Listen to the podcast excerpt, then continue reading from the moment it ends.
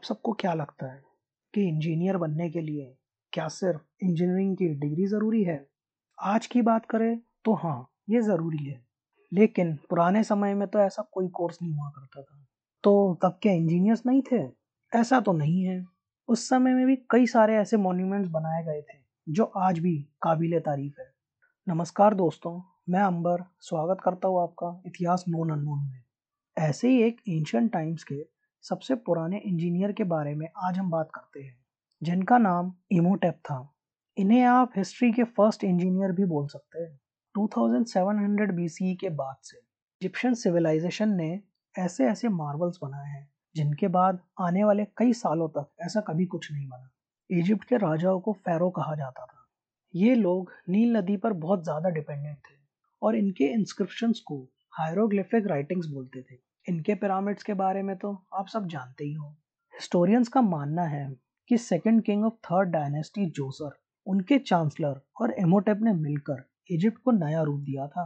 Djoser ने कई सारी नई बिल्डिंग्स बनाने का ऑर्डर दिया था, जैसे temples at Heliopolis in Lower Egypt और जेबेलियन इन अपर इजिप्ट। लेकिन जोसर से ज़्यादा नाम इमोटेप का हुआ था, जब इन्होंने सकारा के स्टेप पिरामिड का कंस्ट्रक्शन अपनी निगरानी में शुरू किया था। It was the earliest substantial stone building in Egypt और इसीलिए इमोटेप को फ़र्स्ट इंजीनियर बोल सकते हैं।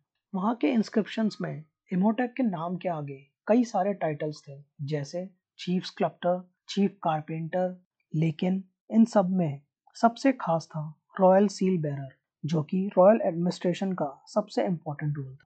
स्टेप पिरामिड्स का कंस्ट्रक्शन 2625 बीसी में शुरू हो गया था। शुरुआत में जोजर का टूम्ब ट्रेडिशनल स्टाइल, यानी रेक्टेंगुलर मस्तबा स्ट्रक्चर का इस्तेमाल करके बनाया गया, जिसकी लेंथ 28 मीटर होगी। इस टूम में इमोटेप ने कुछ नए बदलाव भी किए थे, जैसे जो पहले मस्तबा रेक्टेंगुलर स्ट्रक्चर में था, उसे बदलकर स्क्वायर बेस का इस्तेमाल किया गया था।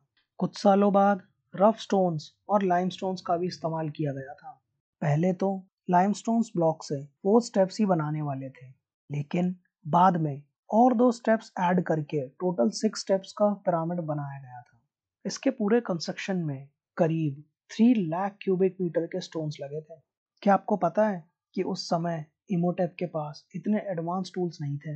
रिसर्चर्स का मानना है कि उनके पास प्रॉपर साइज़ के फाउंडेशन प्लेटफॉर्म बनाने के लिए सिंपल सेट स्क्वायर्स थे। स्टार्स को ऑब्ज़र्व करके उन्होंने पिरामिड्स का अलाइनमेंट सेट किया था।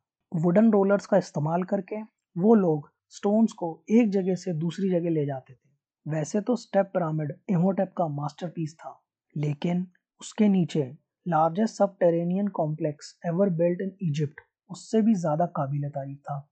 इसमें करीब सिक्स किलोमीटर लंबे टनल्स थे गैलरीज थी और कम से कम 400 रूम्स थे।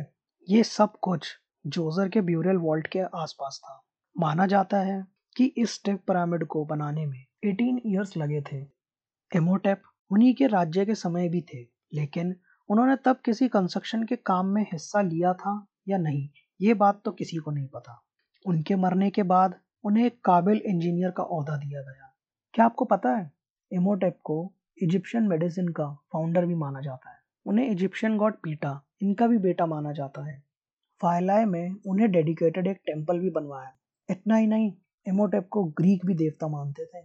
एस्क्लीपियस गॉड ऑफ़ मेडिसिन के नाम से। कहते हैं कि इमोटेप का टूम सक्कारा में ही कहीं है, लेकिन आज तक मिला नहीं है। तो ये थे इमोटेप, द फ़र्स्ट इंजीनियर। जानिए हमारी हिस्ट्री के और भी मशहूर लोगों के बारे में आने वाले एपिसोड में।